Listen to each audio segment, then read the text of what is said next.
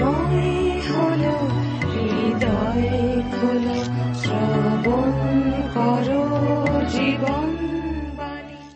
শ্রোতা বন্ধু, ভোরের মিষ্টি মধুর আলোয় গ্রহণ করুন জীবনবাণীর আন্তরিক শুভেচ্ছা ও ভালোবাসা। আলোর কাছে অন্ধকার মুখ লুকায়। আলো জীবনকে করে তোলে কর্মময় ব্যস্ত, কিন্তু অন্ধকার জীবনকে করে তোলে গতিহীন। প্রত্যেকেই আলোর গতিশীল হতে চায়। ঈশ্বরের বাক্যের মধ্যে দিয়ে জানা যায় যে তিনি জগতের জ্যোতি, তার মধ্যে অন্ধকারের লেশ নেই। প্রিয় বন্ধু, আপনার জীবনে যদি কোনো অন্ধকার নেমে আসে এবং আপনি সেই অন্ধকারে হারিয়ে যাচ্ছেন, তাহলে হাত বাড়ান। জীবনবাণীর আলোচনার মাধ্যমে বুঝতে পারবেন ঈশ্বর আপনার দিকে হাত বাড়িয়ে রয়েছেন। ধরুন তার হাত, বেরিয়ে আসুন। আপনার জীবনে আলো প্রকাশিত হোক। সেই আলোতে আপনি কিভাবে প্রবেশ করবেন, পথ দেখাবে জীবনবাণীর আলোচনা।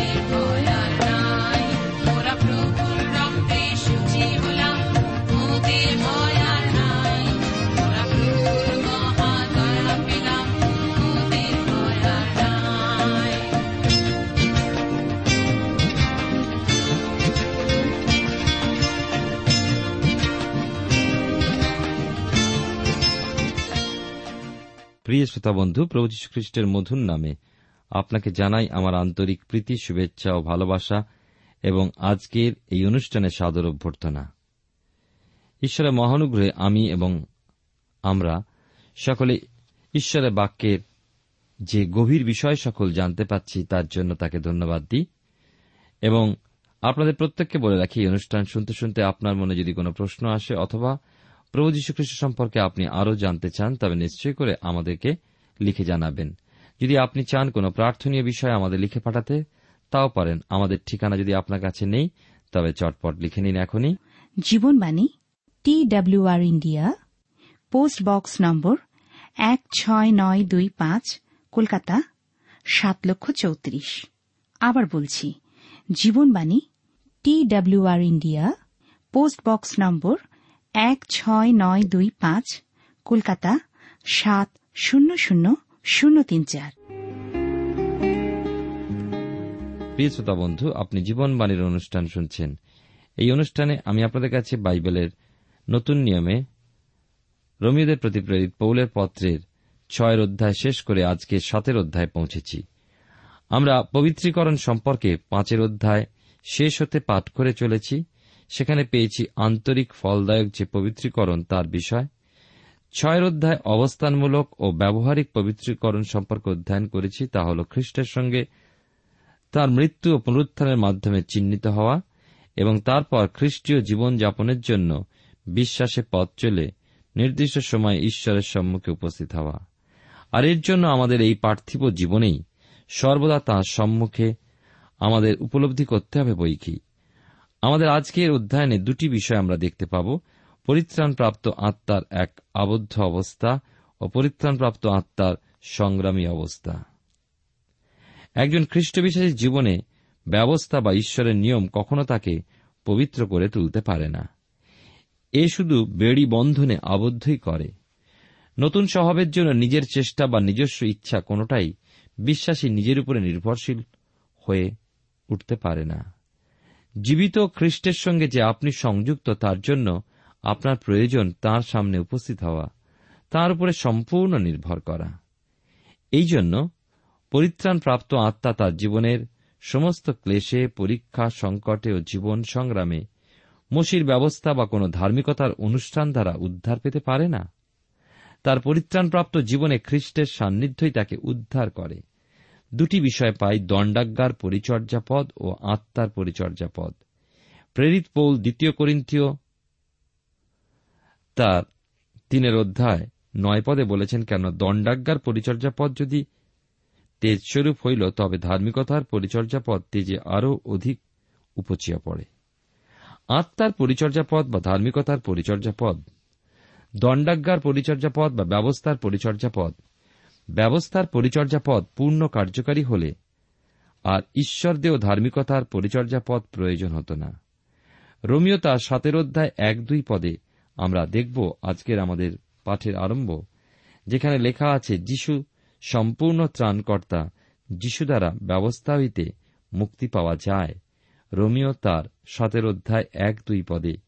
অথবা, হে ভাতৃগণ, তোমরা কি জানো না? কারণ যাহারা ব্যবস্থা জানে, আমি তাহাদিওকেই বলিতেছি, মনুষ্য যতকাল জীবিত থাকে ততকাল পর্যন্ত ব্যবস্থা তাহার উপরে কর্তৃত্ব করে। কারণ যতদিন স্বামী জীবিত থাকে ততদিন সদবা স্ত্রী ব্যবস্থা দ্বারা তাহার কাছে আবদ্ধ থাকে, কিন্তু স্বামী মরিলে সে স্বামীর ব্যবস্থা হইতে মুক্ত হয়। আসুন আমরা আলোচনায় আরও যাওয়ার পূর্বে ঈশ্বরের হাতে সমর্পিত হয়ে প্রার্থনায় যাই।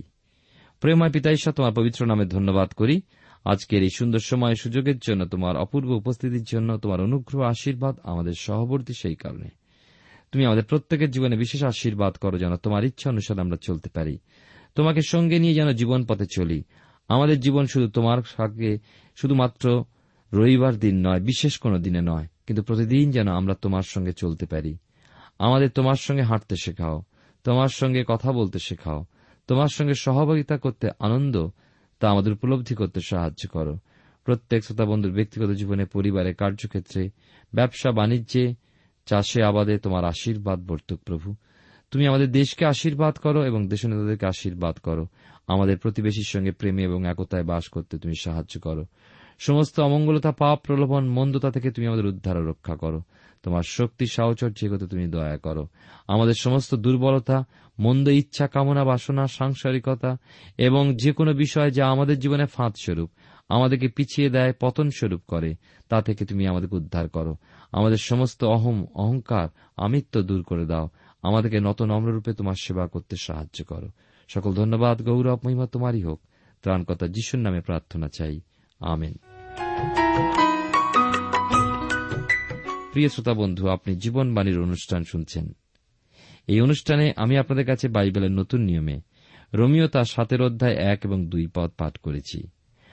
আমরা দেখি সাধু পৌলের সেই প্রশ্ন, তোমরা কি জানো না? সাধু পৌল একথা বলার অর্থ যেন ভাতৃগণ এ বিষয়ে সঠিক অজ্ঞ নহেন।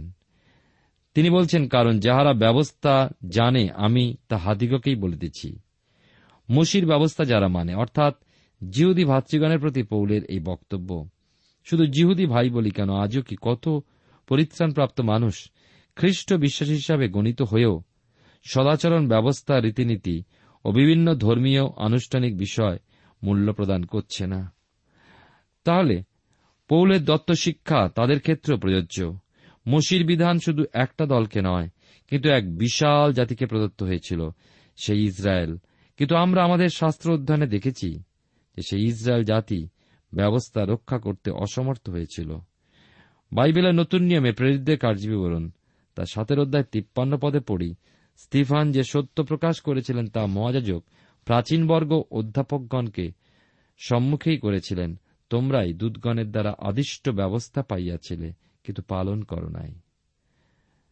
শুধু স্তিফান নয়, কিন্তু পিতরকেও বলতে শুনেছি প্রেরিতদের কার্যবিবরণ তার পুনরুদ্ধায় দশ পদে, অতএব এখন তোমরা কেন ঈশ্বরে পরীক্ষা করিতেছ?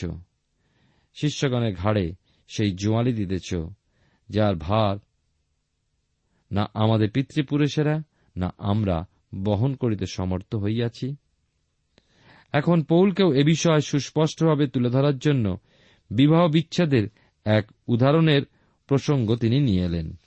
দুর্ভাগ্যবশত মানুষ তা বিবাহ ও বিবাহ বিচ্ছেদের ক্ষেত্রে ব্যবহারে উদ্যোগী।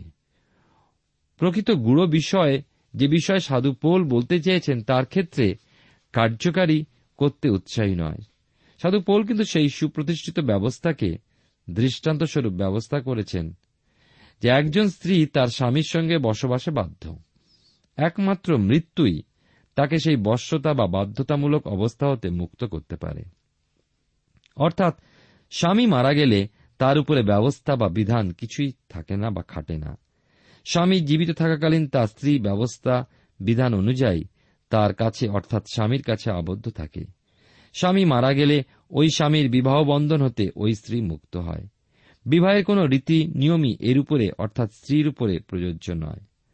অপর কথায় বলতে গেলে স্বামী মৃত, অতএব স্ত্রী আর তার বিবাহিত নিয়মে আবদ্ধ নয়। এরপরে আরো দেখি যে তিন চার পদে লেখা আছে, সুতরাং যদি সে স্বামী জীবিত থাকিতে অন্য পুরুষের হয় তবে ব্যভিচারিণী বলিয়া আখ্যাত হইবে, কিন্তু স্বামী মরিলে সে ওই ব্যবস্থা হইতে স্বাধীন হয়, অন্য স্বামীর হইলেও ব্যভিচারিণী হইবে না।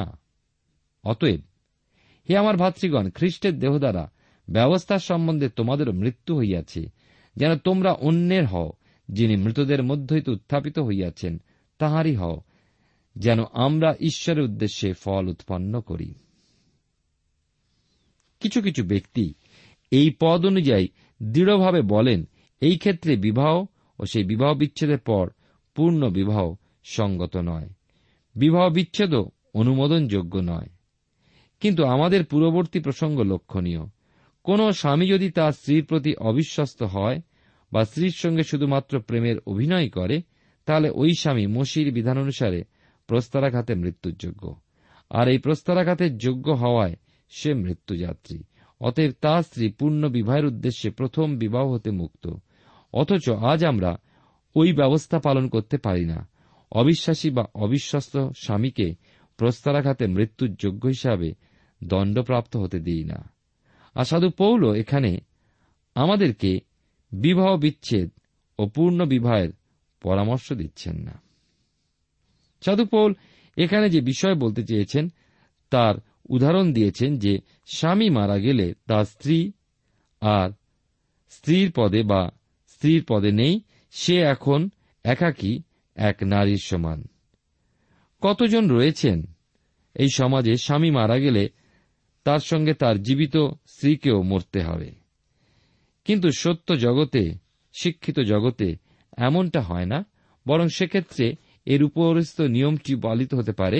অর্থাৎ স্বামী ও স্ত্রীর মধ্যবর্তী সম্পর্ক তুলে দেখিয়েছেন। স্বামী জীবিত থাকাকালীন, স্বামীর মৃত্যুর পরবর্তী সময়কালীন অবস্থায় স্ত্রীর কি করণীয়, এই বিষয়ের পরিপ্রেক্ষিতে ব্যবস্থাবলম্বী ও খ্রিস্ট বিশ্বাসাবলম্বীর কথা ব্যাখ্যা করেছেন। দেখুন, মোশির বিধান বা ইসরায়েলীয় বিধি ব্যবস্থাই যেন জিহুদীদের প্রথম স্বামী বা আত্মিক জীবনের কর্তা। ক্রুশীয় মৃত্যুতে খ্রিস্টের সঙ্গে আমাদেরও মৃত্যু হয়েছে বলে খ্রিস্টের সঙ্গে কবরস্থ হয়ে আমরা বিবাহ বন্ধনে ব্যবস্থার সঙ্গে আবদ্ধ নয়। জিহুদীদের এই কথা বিশ্বাস করতে হবে। তাদের উপরে বিধি ব্যবস্থার কোন দাবি, কোন কর্তৃত্ব আর থাকতে পারে না, কারণ প্রভু যীশু খ্রিস্ট তৃতীয় দিনে পুনরুত্থিত হলেন। ওই সমস্ত জিহুদীগণ, আমরা সকলে প্রভুর সঙ্গে পুনরুত্থিত হলাম যারা প্রভু যীশুতে বিশ্বাস করে পাপের সম্বন্ধে মৃত হয়েছি। আমরা হয়ে উঠলাম নতুন মানুষ। সেই সঙ্গে আর কি ঘটল? আমাদের মৃত্যুঞ্জয়ী প্রভু যীশু খ্রিস্টের সঙ্গেই আবদ্ধ হলাম বিবাহ বন্ধনে। কারণ ব্যবস্থা, মসির বিধান, যে কোনো প্রকার আনুষ্ঠানিক ধর্মাচরণ হতে আমরা তো মুক্ত। মুক্ত হল ওই জিহুদীগণ। খ্রিস্ট বিশ্বাসী কি জিহুদি কি অজিহুদি, সকলেই খ্রিস্টের সঙ্গে বিবাহ বন্ধনে আবদ্ধ। প্রথম স্বামী ব্যবস্থা, বিধান, আচার অনুষ্ঠানে মৃত্যু হয়েছে। আমাদের মধ্যে সেই আনুগত্য দূর হয়েছে, খ্রিস্টেতে সংযুক্ত হয়েছি। এখন খ্রিস্ট বিশ্বাসী খ্রিস্টের অধীন। উদ্দেশ্য কি? উদ্দেশ্য হল ঈশ্বরের উদ্দেশ্যে সদাচরণ, জয় জীবনের উপযোগী ফল যেন জীবনে ধারণ করতে পারে। বিশ্বাসী এখন অনুগ্রহের অধীন, ব্যবস্থার অধীনে নয়। খ্রিস্টানের জীবন এখন খ্রিস্টেতে আনন্দিত থাকা উচিত। খ্রিস্ট হতে আমরা বিচ্ছিন্ন হতে পারি না, তার সঙ্গে সংযুক্ত থেকে রস সংগ্রহ করব এবং ফল ধারণ করব। রোমিও তার সাতের অধ্যায় পাঁচ এবং ছয় পদে দেখুন লেখা আছে, কেননা যখন আমরা মাংসের বশে ছিলাম তখন ব্যবস্থা হেতু পাপ বাসনা সকল মৃত্যুর নিমিত্ত ফল উৎপন্ন করিবার জন্য আমাদের অঙ্গ মধ্যে কার্য সাধন করিত, কিন্তু এক্ষণে আমরা ব্যবস্থা হইতে মুক্ত হইয়াছি, কেননা যাহাতে আবদ্ধ ছিলাম তাহার সম্বন্ধে মরিয়াছি, যেন আমরা অক্ষরের প্রাচীনতায় নয় কিন্তু আত্মার নূতনতায় দাস্যকর্ম করি। ব্যবস্থাকে আপন বল শক্তি বুদ্ধি জ্ঞানে রক্ষা করা সম্ভব নয়। প্রভু যীশু খ্রিস্টের মধ্যে সকল ব্যবস্থা সিদ্ধ হয়েছে বা পূর্ণতা লাভ করেছে। তিনি পূর্ণ, তিনিই পূর্ণ, তাই তাঁর মাধ্যমে আমরা সিদ্ধতায় পৌঁছাই, ব্যবস্থা পালনের মাধ্যমে নয়। পুরাতন স্বভাব অনুযায়ী মানুষ ঈশ্বরের অনভিপ্রেত কার্যই সাধন করে এবং ক্ষয় ও মৃত্যুর প্রতি ধাবিত হয়। তার মৃত্যুতে মানুষ আর তার কর্তৃত্বে থাকে না, প্রভু যীশুই এবং তাঁরই সেবা করতে সমর্থ হয়। প্রভুরই কর্তৃত্ব স্বীকার করে, তখনই তাঁর প্রকৃত সেবা করা যায়। মনে পড়ে আমাদের প্রভু যীশু সিমন পিতরকে জিজ্ঞাসা করেছিলেন, হে যোহনের পুত্র সিমন, তুমি কি আমাকে প্রেম করো? অর্থ কি? প্রভু যেমন তাকে প্রেম করতেন, তিনিও কি প্রভুকে প্রেম করেছিলেন? এই প্রশ্ন তো আজ খ্রিস্টবিশ্বাসী প্রত্যেকেরই প্রভুর কাছ হতে শোনা প্রয়োজন। প্রভু তাঁর অনুগামীকে এই প্রশ্ন আজও করে চলেছেন, যার কান আছে সে নিশ্চয়ই শুনতে পায়। আমাদের মধ্যে প্রেম কম, আমরা প্রেম করতে পারি না তাঁর সংজ্ঞা অনুযায়ী। তাঁকে প্রেম করার অর্থ তাঁর আজ্ঞা পালন করা, তাঁর ইচ্ছা পালন করা, তাঁর মধ্যে মগ্ন থাকা, তাঁর প্রেমে বিভোর থাকা। সাধু পৌল যেমন বলেছেন বাইবেলের নতুন নিয়মে দ্বিতীয় করিন্থীয় পাঁচের অধ্যায় চোদ্দ পদে, কারণ খ্রিস্টে প্রেম আমাদিগকে বশে রাখিয়া চালাইতেছে। খ্রিস্টীয় জীবন হল আমাদের মধ্যে জীবিত খ্রিস্টের উপস্থিতি ও কার্যকারী শক্তির প্রকাশ, আর তা আমরা ব্যবস্থা দ্বারা বা আমাদের নিজেদের দ্বারা সাধন করতে পারি না। ব্যবস্থাতে কিন্তু কোনো ভুল নেই, থাকতে পারে না, তা কিন্তু ঈশ্বরেরই দান। কিন্তু ভুল বা অন্যায় থাকে আমাদের মধ্যেই, ব্যবস্থা অনুসারে বা আনুষ্ঠানিক গতানুগতিক ভাব দিয়ে নয়, কিন্তু নতুন পথে দেহ প্রাণ ও আত্মায় সর্বান্তঃকরণে যে সেবা, তাই আজ প্রভু যীশু খ্রিস্টের প্রতি, সেই সত্য জীবিত ঈশ্বরের প্রতি সাধন করার সময় স্বর্গদূতগণ ঊর্ধ্বলোক হতে স্বর্গতে দেখেন এমন এক আরাধনা আসুন আমরা উৎসর্গ করি। এখন আমরা পাঠ করব রোমীয় তার সাতের অধ্যায় সাত থেকে দশ পদ। লেখা আছে, ব্যবস্থা দ্বারা পাপ হইতে মুক্তি হইতে পারে না। তবে কি বলিব? ব্যবস্থা কি পাপ? তাহা দূরে থাকুক। বরং পাপ কি, তাহা আমি জানিতাম না, কেবল ব্যবস্থা দ্বারা জানিয়াছি। কেননা লোভ করিও না, এই কথা যদি ব্যবস্থা না বলিত, তবে লোভ কি তাহা জানিতাম না। কিন্তু পাপ সুযোগ পাইয়া সেই আজ্ঞা দ্বারা আমার অন্তরে সর্বপ্রকার লোভ সম্পন্ন করিল, কেননা ব্যবস্থা ব্যতিরেকে পাপ মৃত থাকে। আর আমি এক সময় ব্যবস্থা ব্যতিরেকে জীবিত ছিলাম, কিন্তু আজ্ঞা আসিলে পাপ জীবিত হইয়া উঠিল, আর আমি মরিলাম। এবং জীবনজনক যে আজ্ঞা, তাহা আমার মৃত্যুজনক বলিয়া দেখা গেল। ব্যবস্থা যখন পালনীয় নয়, তার অর্থ কি ব্যবস্থা পাপ? না, পাপ বিধি ব্যবস্থায় নয়, কিন্তু আমাদের মধ্যস্থিত পাপকে ওই ব্যবস্থা বা আজ্ঞা দেখিয়ে দিয়েছে। লঙ্ঘন করার মতো ব্যবস্থাগুলো রয়েছে বলেই পাপ কার্যকারী হয়েছে। পাপের পরিণামস্বরূপ মৃত্যুই হয় পরিণাম। অধ্যায়ের প্রথমাংশে পাঠ করলে মনে হয় পাপ ও ব্যবস্থা যেন সমতুল্য, কিন্তু এখানে সাধু পৌল বলেছেন তাহা দূরে থাকুক। পৌল ব্যবস্থাকে উত্তম বলে প্রকাশ করেছেন, কারণ তা ঈশ্বরের ইচ্ছা প্রকাশ করে। সমস্যা ব্যবস্থাতে নয়, সমস্যা হল আমাদের মাংসময় দেহে। ব্যক্তিগত ক্ষেত্রে সাধু পৌল সর্বনাম সহযোগে দেখিয়েছেন, আমি, আমার, আপনি প্রভৃতি ব্যবহৃত হয়েছে সাতচল্লিশ বার। তার নিজের মধ্যে এক সংগ্রামী অনুভব, তার নতুন স্বভাবে তিনি ঈশ্বরের জন্য বাঁচতে চেষ্টা করেছেন, কিন্তু দেখেছেন তা অসম্ভব। পাপের যে উপরে পড়া পাপ পূর্ণতা তা পৌলের কাছে প্রকাশিত হল। তাহলে বলা যায় যে ব্যবস্থা হল অন্তরের বিষয়, রঞ্জন রশ্মির মাধ্যমে আলোকচিত্ররূপে গৃহীত হওয়ার মতোই একটা মাধ্যম। ঈশ্বরের বাক্য হল আয়না, আমরা যে কি তাই প্রকাশ করে। আপনার মুখমণ্ডলে একটা দাগ অবশ্যই আয়নায় ধরা পড়ে, কিন্তু আয়না কি পারে দাগটা দূর করতে? পারে না, কিন্তু ঈশ্বর তা দূর করতে সমর্থ। সমর্থ প্রভু যীশু খ্রিস্টের সেই পাতিত পবিত্র রক্ত, তা আমাদেরকে ধৌত করে। ব্যবস্থা সেই ঈশ্বর প্রদত্ত কতকগুলো বাক্য বা আজ্ঞা আমাদের সামনে, যা আমাদের পাপ অবস্থাকে দেখিয়ে দেয় বটে, কিন্তু তাকে দূরীভূত করতে পারে না। তাই দেখি ব্যবস্থা পাপ নয়, পাপ হল পুরনো সেই আদমীয় স্বভাব যা আমাদের মাংসময় দেহেতে প্রকাশ পায়। প্রভু যীশু খ্রিস্টের রক্তে স্নান দ্বারা আমরা ধৌত পরিষ্কৃত হই।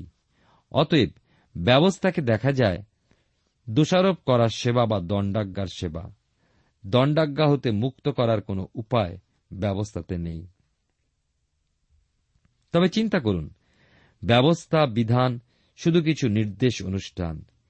এ সমস্ততে যারা বিশ্বাসী, যাদের জীবনযাপনের অবলম্বন শুধু এইগুলি, তাদের অবস্থা কি শোচনীয়।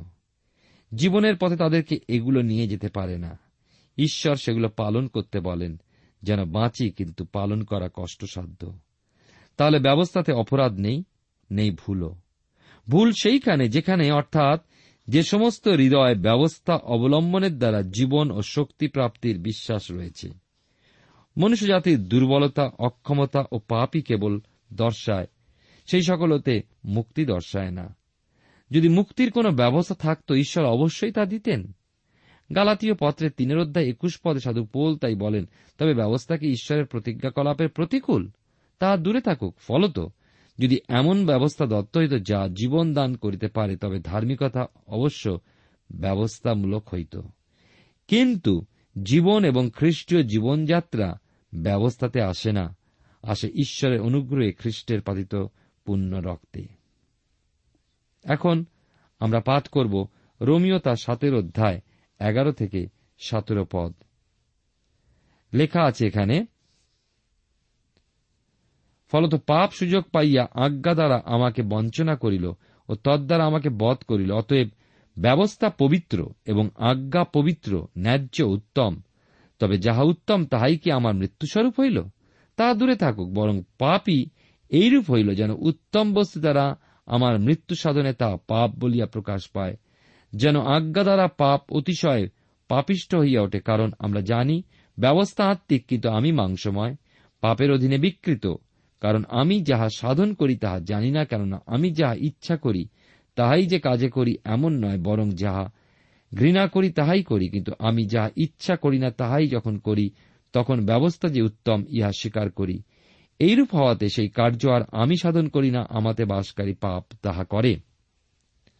পাপ এখানে মূর্তিমান, প্রলোভনকারী, প্রত্যেক মানুষকে এদেন উদ্যানের বাইরে নিয়ে যেতে প্রলুব্ধ করে।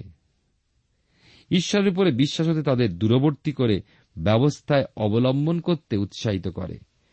ব্যবস্থার মাধ্যমেই, অর্থাৎ ঈশ্বর দত্ত বিষয়কেই অস্ত্র হিসেবে ব্যবহার করার মধ্যে দিয়ে শয়তান মানুষকে ঈশ্বর বিশ্বাস হতে ভ্রান্ত করে ও মৃত্যুতে নিক্ষেপ করে।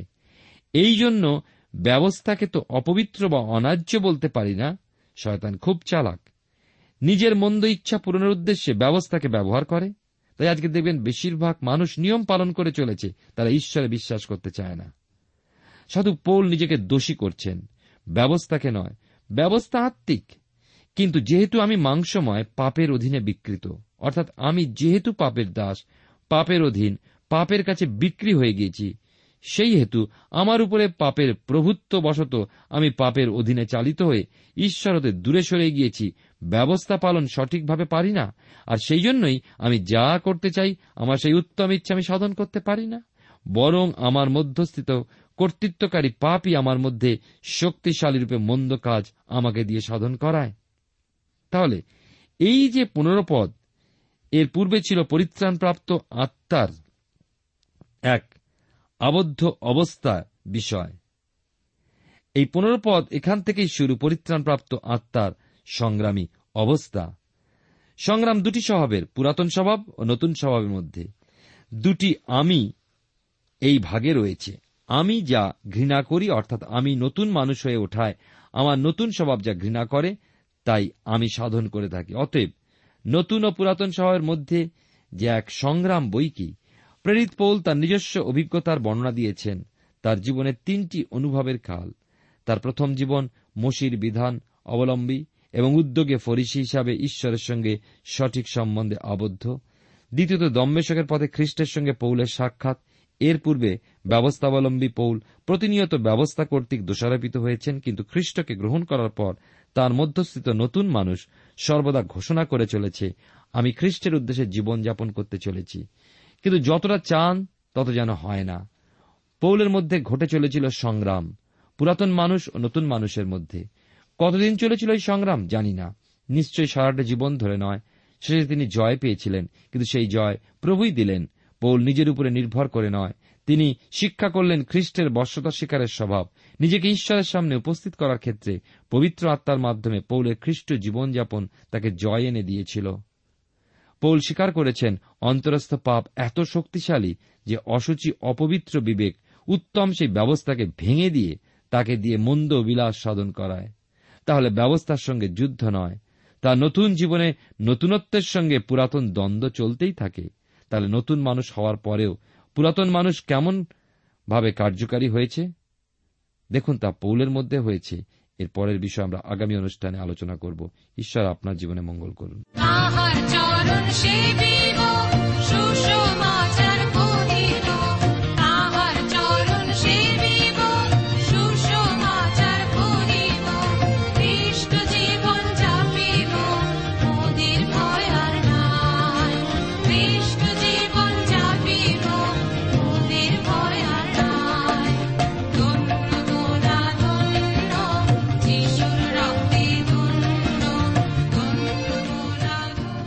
প্রিয় শ্রোতা বন্ধু, এতক্ষণ শুনলেন বাইবেল থেকে জীবনবাণীর আজকের আলোচনা।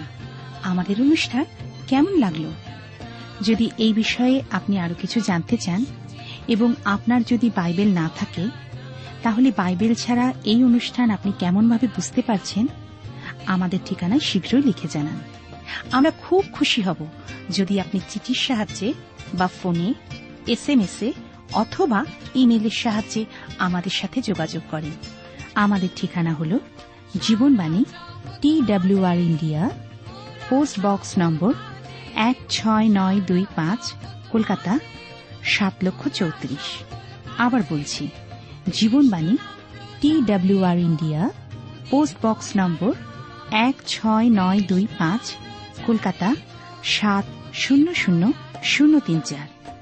আমাদের ইমেলের ঠিকানা হল Bengali TTV at radio eight eight two dot com. আবার বলছি, Bengali TTV at radio eight eight two dot com. আমাদের phone number two four three eight double zero four five, two four three eight double zero four five. এবং আমাদের mobile নাম্বারটা লিখে নিন nine four double three four nine seven two three five. আবার বলছি nine four double three four nine seven two three five. আজকের সময় এখানেই শেষ, বিদায় নিচ্ছি, নমস্কার।